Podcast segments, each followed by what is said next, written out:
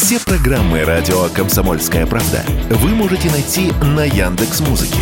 Ищите раздел вашей любимой передачи и подписывайтесь, чтобы не пропустить новый выпуск. Радио КП на Яндекс Музыке. Это удобно, просто и всегда интересно.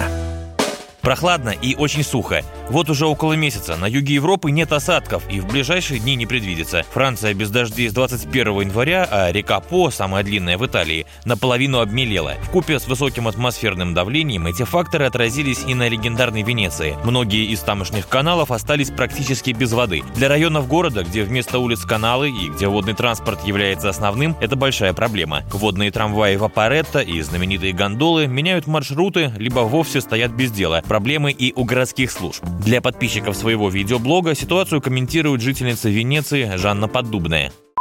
Вот стоят на мели лодки. И меня многие спрашивают, какие каналы Венеции, глубокие они или нет. Ну вот я вам показываю.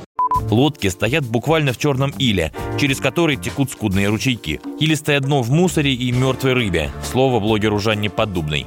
Запах, конечно, ужасный. Не, ну можно, конечно, переносить этот запах, но вот кафе, бар, ресторан рядом, то вообще не прикольно, честно говоря. Я бы здесь не присела.